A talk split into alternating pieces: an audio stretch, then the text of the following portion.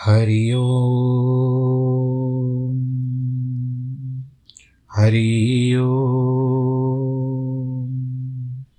हरि ओम। गुरुर्ब्रह्मा, गुरुर्विष्णु, गुरुर्देवो, महेश्वर। गुरुर्साक्षात् परब्रह्म, तस्मै श्रीगुरवे नमः। विघ्नेश्वराय, वरदाय, सुरप्रियाय। लम्बोदराय सकलाय जगद्दिताय, नागाननाय श्रुतियज्ञविभूषिताय गौरीसुताय गणनाथ नमो नमस्ते। नाहं वसामि वैकुण्ठे योगिनां हृदयेन च। मद्भक्तां यत्र गायन्ति तत्र तिष्ठामि नारद। जिस में हो आरती, चरण कमल चितलाय, तहाँ हरि वासा करे, ज्योत अनंत जगाए जहाँ भक्त कीर्तन करे, बहे प्रेम दरिया, तहाँ हरि श्रवण करे, सत्यलोक से आए। सब कुछ दीना आपने भेंट करूँ क्या नाथ? नमस्कार की भेंट लो, जोड़ू मैं दोनों हाथ, जोड़ू मैं दोनों हाथ, जोड़ू मैं दोनों हाथ। शान्ताकारं भुजगशयनं पद्मनाभं सुरेशं, विश्वाधारं गगनसदृशं, मेघवर्णं शुभाङ्गं, लक्ष्मीकान्तं कमलनयनं, योगिवरदानगम्यं, वंदे विष्णुं भवभयहरं सर्वलोकैकनाथं, मङ्गलं भगवान् विष्णु, मङ्गलं गरुडध्वज, मङ्गलं पुण्डरीकाक्ष, मङ्गलायस्तनोहरि, सर्वमङ्गलमाङ्गल्ये शिवे सर्वार्थसाधिके शरण्ये त्र्यम्बके गौरी। नारायणी नमोऽस्तु ते। नारायणी नमोऽस्तु ते। नारायणी नमोऽस्तु ते। श्रीकृष्णगोविन्द हरे मुरारे। हे नाथ नारायण नावासुदेव श्रीमन्नारायण श्रीमन्नारायण श्रीमन्नारायण। प्रिय भक्तजनों, आज हम अष्टावक्र मुनि के अंतिम छोर में हैं। और बस आज इसका, यहाँ सब, इस सप्ताह में इस पाठ को हम पूरा कर रहे हैं। अगले सप्ताह से फिर नया आरंभ करेंगे, जो मैं आपको आज की कथा के अंत में बताऊँगा। जनक कहते हैं, क्व भूतानी क्व देहो, वा क्वेन्द्रियानी क्व सावा मन, का क्व शून्य व क्व च नैराश्यम मत स्वरूपे निरंजने। मेरे निरंजन स्वरूप में कहाँ पंचभूत है? कहाँ देह है, कहाँ इंद्रियाँ हैं, अथवा मन है, कहाँ शून्य है, कहाँ निराश है। अपनी जीवन मुक्ति की दशा का वर्णन करते हुए कहते हैं कि आत्मा में अवस्थित हो गया, इसीलिए इन सब भूत विकारों से मैं मुक्त हो गया हूँ। मेरा आत्मस्वरूप निरंजन है, निर्दोष है, अद्वय है, शुद्ध है। इसमें विजातीय तत्व कोई आता ही नहीं है, जिसको आप लोग फॉरेन बॉडी कहते हो। सब संयुक्त है, भिन्नता कहीं भी दिखाई नहीं देती। अज्ञान की स्थिति में मेरी चित्र रूपी इस तरह से या संस्कार आदि के चित्र बनते थे, किंतु आत्मा दर्पण की बांधती है। इस बात पर चित्र बनते ही नहीं, ये साक्षी मात्र है, दृष्टा मात्र है, आत्मा सब देखती है। जहाँ दन द्वंद्व है, वहाँ मन है। चैतन्य आत्मा में द्वंद्व है है ही नहीं। वहाँ स्त्री पुरुष का भेद नहीं है। जड़ चेतन, प्रकृति पुरुष सगुण निर्गुण, ज्ञान विज्ञान, तृष्णा, तृप्ति आदि के सब भेद समाप्त होकर एक तत्व शेष रहता है। दो होने पर भेद प्रतीत होता है। इसीलिए जनक कहते हैं, आत्मज्ञान प्राप्ति पर मैं द्वंद्व रहित हो गया। अब न मुझे शास्त्र की आवश्यकता है। मैं इन्हें पढ़कर आत्मा कैसी है, इसे जान सकता हूँ। आत्मविज्ञान की मुझे आवश्यकता नहीं है, क्योंकि अध्ययन से जो माना जाता है कि वह बौद्धिक होता है, बुद्धि के द्वारा डाला जाता है। मैं तो स्वयं आत्मा हूँ, अतः अब मुझे शास्त्र एवं विज्ञान पढ़कर क्या करना है? मैं विषय रहित तो मन की बात नहीं सोच सकता, जैसे कि अष्टावक्र ने बताया था कि विषयों को विष के समान छोड़ दो। इसके लिए भगवान विष्णु को, विष्णु कहते हैं क्योंकि भगवान जी विषयों में नहीं जाते। और उनको इतना शेषनाग, उनकी छाया देता है, उनकी शेष शैया रहती है, फिर भी उसका एक विष भी नहीं लगता है उनको। एक अणु भी तय नहीं लगता है इसी कारण भगवान विष्णु है। विषय छोड़ने पर मन जब विषय रहे तो मन की कल्पना कहीं रही, कहाँ रही?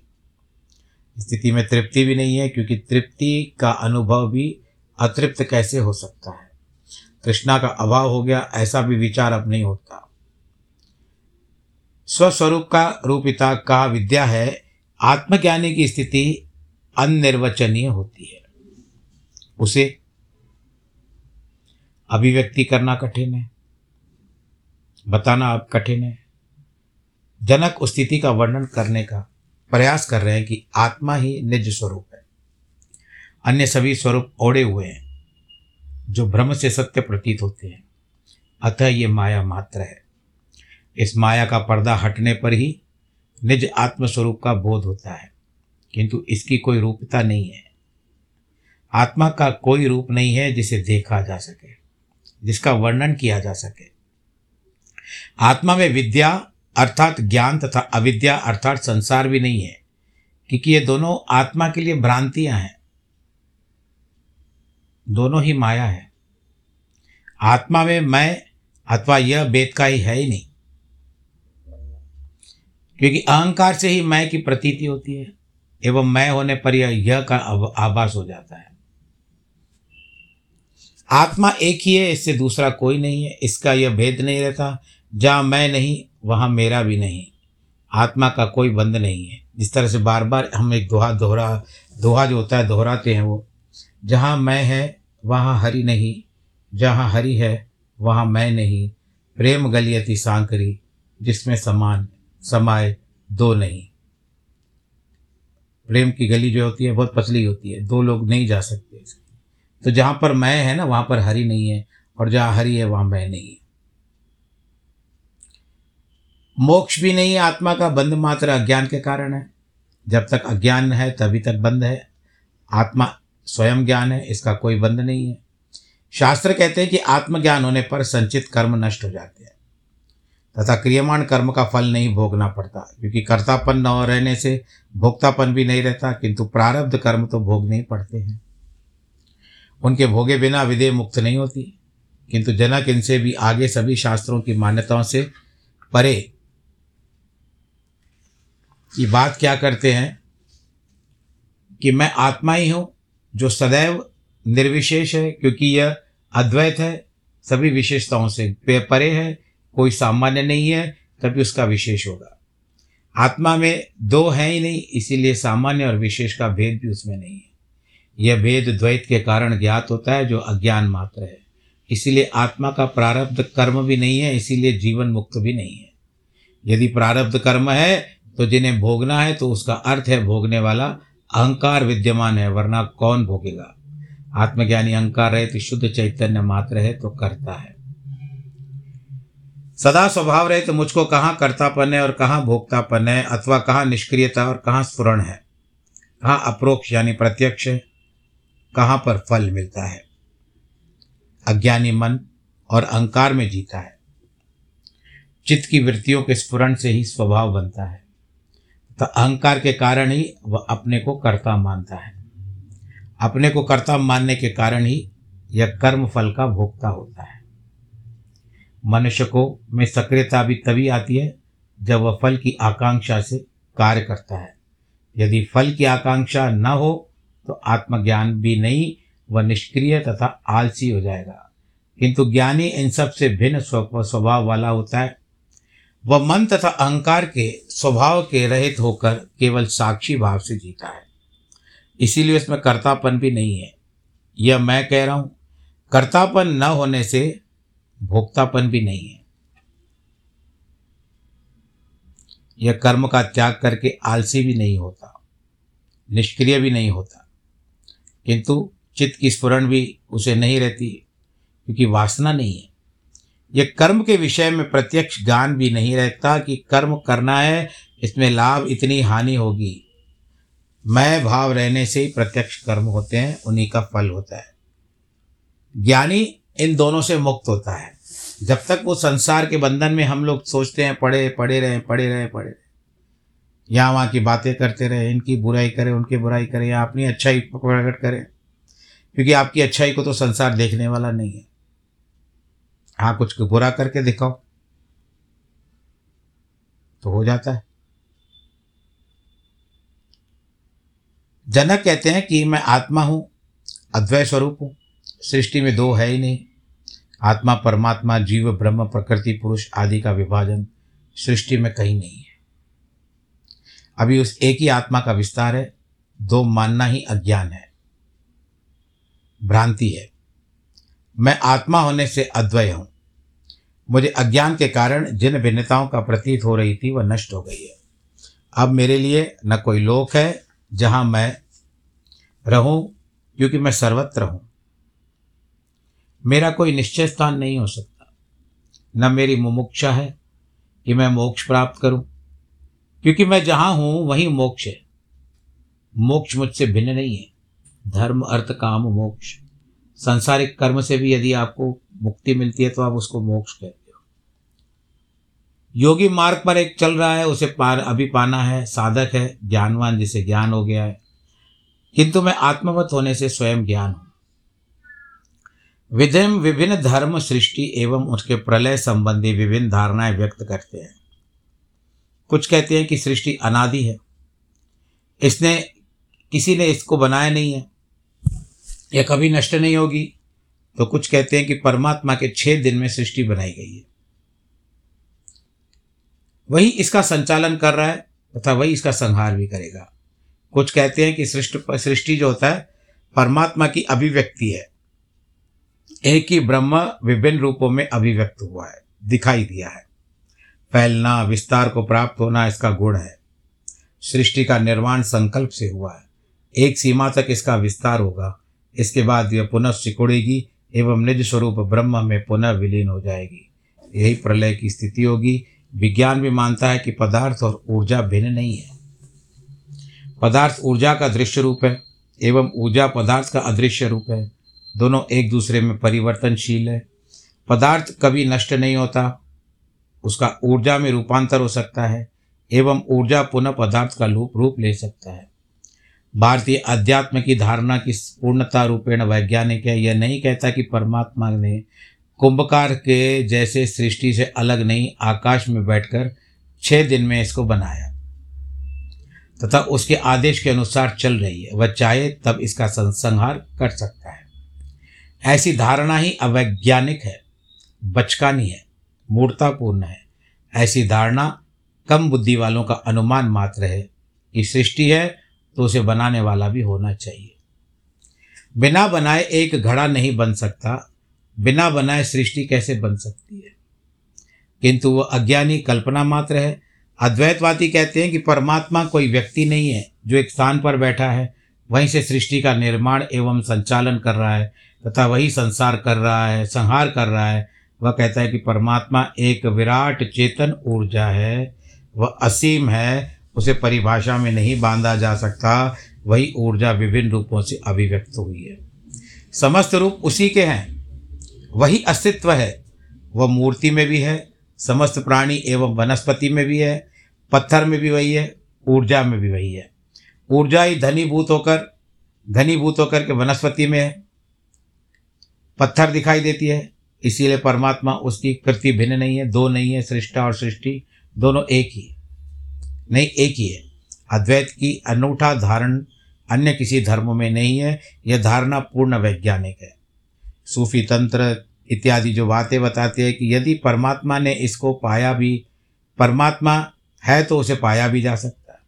यह विवाद तर्क एवं शास्त्र से प्राप्त नहीं होगा। विज्ञान की प्रयोगशाला में भी नहीं देखा जा सकता। उसको पाने का मार्ग है ध्यान तथा प्रेम। राजा जनक सदगुरु के कारण केवल बोध मात्र से इस अद्वय स्वरूप को उपलब्ध हुए। वे कहते हैं कि अब संपूर्ण सृष्टि आत्मा का विस्तार है। आत्मा ही मूल तत्व है, वही अस्तित्व है, फिर उसे भिन्न न कोई सृष्टि है, न संहार है, क्योंकि अस्तित्व कभी नष्ट नहीं होता।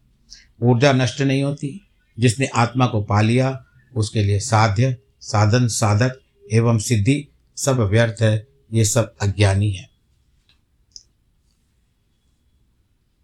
जनक अपनी आत्मस्थित का वर्णन करते हुए कहते हैं कि मैंने आत्मा को न जाना है, न पाया है, क्योंकि मैं उससे भिन्न नहीं हूँ। मैं स्वयं आत्मा ही हूँ। आप जिस तरह से शरीर को बात करते हो, आपके सामने वस्तु रखी रहती है तो इस समय इच्छा होती है कि उठा करके खाओ। पर आत्मा में वो भाव नहीं है। ये आपके मन की वासना है जो आपको बोलती है कि उठा करके खाओ।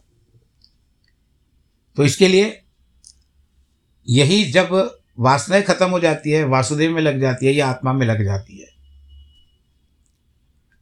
तो सब कुछ जिस तरह से ना कुछ नहीं लगता। संसार एकदम शून्य दिखाई देता है। और अपने आनंद के आत्मा के आनंद में ही जब समा जाता है तो उसके लिए तो कुछ बात ही नहीं है। फिर ऐसा कहा जाता है ना कि हाथ पढ़े हाथ कंगन को आरसी क्या पढ़े लिखे को फारसी क्या। आत्मा को कभी भी अपने अपने से भिन्न नहीं समझना चाहिए। आत्मा ही है जिसके कारण आपका शरीर है। यदि आत्मा मुझसे भिन्न होती तथा मैं आत्मा को पा लेता, उसका मुझे बोध होता उसको सिद्ध करने के लिए मुझे प्रणाम प्रमाण देने पड़ते। या ज्ञान है, या बोध है, कैसा होता है? क्या अनुभूति होती है? उसकी व्याख्या करनी पड़ती। एक राजा था। उसकी सभा में जो मंत्री वर्ग था, वो कुछ न कुछ राजा को अंधविश्वास की बातों पर और टोने टोटकों के बारे पर उसके ऊपर ज़्यादा प्रकाशित करता। उनको वहाँ पर खींचने की करता। कुछ गलत धारणाओं से और कुछ मूर्ख बैठे हुए रहते थे। और जिस तरह से कुछ लोग दार्शनिक बैठे हुए रहते थे। ऐसी कई बातें हैं। और जो कुछ लोग जो भक्ति नहीं करते, भगवान के ऊपर विश्वास नहीं होता ऐसे। नास्तिक लोग रहते थे। एक बार राजा के सभा में कोई संत आए। वो राजा को बताना चाहते थे कि किस तरह से भगवान होते हैं। तो जो नास्तिक व्यक्ति थे मंत्री वर्ग ने एक दूसरे को इशारा किया कि चलो इसकी ठिठोली करते हैं, इसकी हँसी करते हैं। कहते अच्छा राजन, ये कह रहा है कि भगवान होते हैं। चलो मान लिया भगवान होते हैं। अगर है तो दिखाओ। कहाँ है भगवान? आप कह रहे हो ना भगवान रहते हैं। के मैं दिखा कैसे सकता हूँ? मैं तो अनुभव कर सकता हूँ कि भगवान जी है। कहते, प्रत्यक्ष रूप में चाहिए हमको। अगर दिखा सकते हो तो ठीक है, नहीं तो अपना रास्ता नापो भाई। राजा के पास ऐसे फालतू समय नहीं है, व्यर्थ समय नहीं है आप लोगों के साथ बिताने के लिए। जाइए अपने मार्ग को पकड़ लीजिए। एक जो मंत्री था, वो ज़्यादा से ज़्यादा बोल रहा था। तो संत जे, साधु जे, साधु ने कहा, महाराज, क्या मैं कुछ कर सकता हूँ? कुछ देर के लिए कुछ बता सकता हूँ? कहते, ठीक है, उचित है। करिए, क्या करना है? कहता है, मुझे डंडा मंगाए एक मंगा के दीजिए। डंडा मंगवाया गया। कहते, ये जो शायद बड़े मंत्री हैं, इनको मेरे पास आना पड़ेगा। वो आए। कहते मंत्री जी, आप थोड़ा सा उल्टा ऊंधे हो जाइए थोड़े से, औंधे। यानी आपका सर नीचे होना चाहिए, पीठ आपके ऊपर होनी चाहिए। तो मंत्री ने वैसे ही किया, राजा की आज्ञा थी। अब पीठ हो की हो गई, पीठ की जो रीढ़ की हड्डी होती है, वो सपाट दिखाई देने लगी। तो संत ने क्या किया, तीन बार सटाक सटाक सटाक तीन बार ज़ोर से डंडा मारा पीठ की हड्डी पर रीढ़ की हड्डी पर। जिससे क्या हुआ? वो दर्द से बिलबलाने लगा। राजा को भी क्रोध आ गया कि क्या आप साबित क्या करना चाहते हो? आप बताना क्या चाहते हो? कहते, वही जो मंत्री पूछ रहे थे। मंत्री ने मुझसे कहा ना कि अगर भगवान है तो प्रत्यक्ष दिखाओ। तो मैंने कहा, अनुभव करते हैं भगवान को। तो भगवान का अनुभव हुआ। वो मैं इसके लिए बता रहा हूँ कि मंत्री को अब पूछिए कि क्या हो रहा है। तो सबने पूछा, मंत्री जी, आप बताइए कि आपको क्या होता है? कहता है कि मुझे बहुत दर्द हो रहा है। कहते, दर्द हो रहा है तो दिखाइए दर्द कहाँ पर हो रहा है? कहते, मैं तो बता रहा हूँ ना, यहाँ पर दर्द हो रहा है। कहते, बताओ, दर्द कहाँ है? कहते, अरे मूर्ख हो क्या दर्द कभी बताया जा सकता है? दर्द दर्द को तो अनुभव किया जा सकता है। तब संत ने कहा कि भगवान भी ऐसे ही हैं कि भगवान को बताया नहीं जा सकता, भगवान तो अनुभव से ही आपको दिखाई देते हैं। बोलो, नारायण भगवान की जय। इसके लिए सत्य तो साक्षात है, प्रत्यक्ष है, प्रमाणों की क्या आवश्यकता है? समस्त विक्षेप चित्त के कारण है, चित्त की वृत्तियाँ पैदा करती है, विक्षेपों को दूर करने की एकाग्रता की साधना करनी पड़ती है। किंतु आत्मज्ञानी के सभी विक्षेप शांत है। वह केवल आत्मा में स्थिर रहता है। वह क्रिया शक्ति नहीं है, क्योंकि आत्मा क्रिया करती नहीं। वह तो ऊर्जा मात्र है, जिसे अंग क्रिया जाती या क्रिया करते हैं, उनके लिए जनक कहते हैं कि मैं आत्मा होने से सर्वदा क्रिया रहित हूँ। मेरे में विक्षेप नहीं है, इसीलिए एकाग्रता भी आवश्यक नहीं है। जनक कहते हैं कि मैं आत्मा हूँ, अंत, अतः मैं सर्वदा निर्विकार हूँ। इसीलिए यह व्यवहार और परमार्थ था। मेरे लिए नहीं है। ये तो मन के धर्म है। सुख दुख भी मन के धर्म है। आत्मा सुख दुख से परे है। इसीलिए आत्मा होने से मैं इससे परे हूँ। मुझे सर्वदा विमल रूप को कहा, कहाँ माया है और कहाँ संसार है? कहाँ प्रीति है, कहाँ विरति है, कहाँ जीव है, कहाँ ब्रह्म है? ऐसी बातें बता रहे आत्मज्ञान की अंतिम उपलब्धि में सभी वेद गिर जाते हैं। केवल एक चैतन्य शेष रह जाता है। यह है माया, यह ब्रह्म है, यह आत्मा है, यह संसार है, प्रीति और अप्रीति, जीव और ब्रह्म आदि के समस्त वेद अज्ञान के कारण है। जिसे सत्य स्वरूप आत्मा का ज्ञान नहीं, वही इस सब में भेद देखता है। आत्मज्ञान पर सब अवेद ज्ञान होता है। अब वह ब्रह्म ही है, एक ही है, उसी को सारा विस्तार है। भिन्नता मात्र भिन्नता मात्र भ्रांति है, इस भ्रांति का मिटना ही ज्ञान है। आत्मा सर्वदा स्थिर है, अखंड है, उसका विभाजन नहीं किया जा सकता। इसे उपलब्ध होने में परम स्वास्थ्य है, इसीलिए ज्ञान ही स्वर्थ है और स्वस्थ है, बाकी सब रुग्ण है, यानी बीमार है। ऐसे व्यक्ति में न प्रवृत्ति होती है, न निवृत्ति होती है। उसके लिए मुक्ति है, क्योंकि आत्मा का कोई बंधन है ही नहीं, वह निर्बंध है। बंधन मात्र, वासना एवं अहंकार के कारण है, जो अज्ञान जनित है, अहंकार के कारण ही कर्तापन है, इसी से होता है बंध, इसी से होता है पाप पुण्य, कर्ता होने से ही भोक्ता भी होता है। जिन धर्मों ने आत्मा को नहीं जाना, वे इनसे भेद करते हैं, किंतु अस्तित्व में सब संयुक्त है। अहंकारी व अज्ञानी ही भेद करते हैं, क्योंकि इसमें अहंकार को तृप्ति मिलती है। लोग धर्म के नाम पर अहंकार का ही पोषण करते हैं। परम धर्म इसके ऊपर एक अस्तित्व की बांधती है, जो अखंड है, अद्वय है, निर्मल है, निर्विकार है, शांत है, केवल चैतन्य है। उपाधि रहित तो शिव स्वरूप, मुझको कहाँ उपदेश अथवा कहाँ शास्त्र, कहाँ शिष्य व गुरु है, कहाँ पुरुषार्थ है? आत्मज्ञान से रहित की उपाधि वाला होता है। आत्मा की कोई उपाधि नहीं है। वह एक है या दो है, जड़ है या चैतन्य है, प्रकृति है या पुरुष है, सृष्टि है या परमात्मा का कहना ही कठिन है। क्योंकि वही सब कुछ है, वह कुछ भी नहीं है, वह दिखाई नहीं देता, फिर भी है, वह क्रिया रहित है, फिर भी उसी से हो रहा है, उसके बिना एक पत्ता भी नहीं हिल सकता। वह शिव स्वरूप है, कल्याणकारी है, जनक कहते हैं, मैंने इन आत्म स्वरूप को पा लिया है, इसलिए अब मेरे लिए कोई उपदेश आवश्यक नहीं रह गए। उपदेश तो अज्ञानी को दिए जाते हैं। शास्त्र भी अज्ञान के लिए हैं। ज्ञान तो स्वयं शास्त्र है, उसकी वाणी भी शास्त्र है, जो जीवंत है। पुस्तकों वाले शास्त्र जो होते हैं, ज्ञानी स्वयं गुरु है। उसने गुरुत्व पा लिया है। वह शिष्य भी नहीं है, न उसे अब गुरु की आवश्यकता है। उसे अब किसी पुरुषार्थ की भी आवश्यकता नहीं है, क्योंकि आत्मज्ञानी परम पुरुषार्थ है और उसे उपलब्ध हो गया है।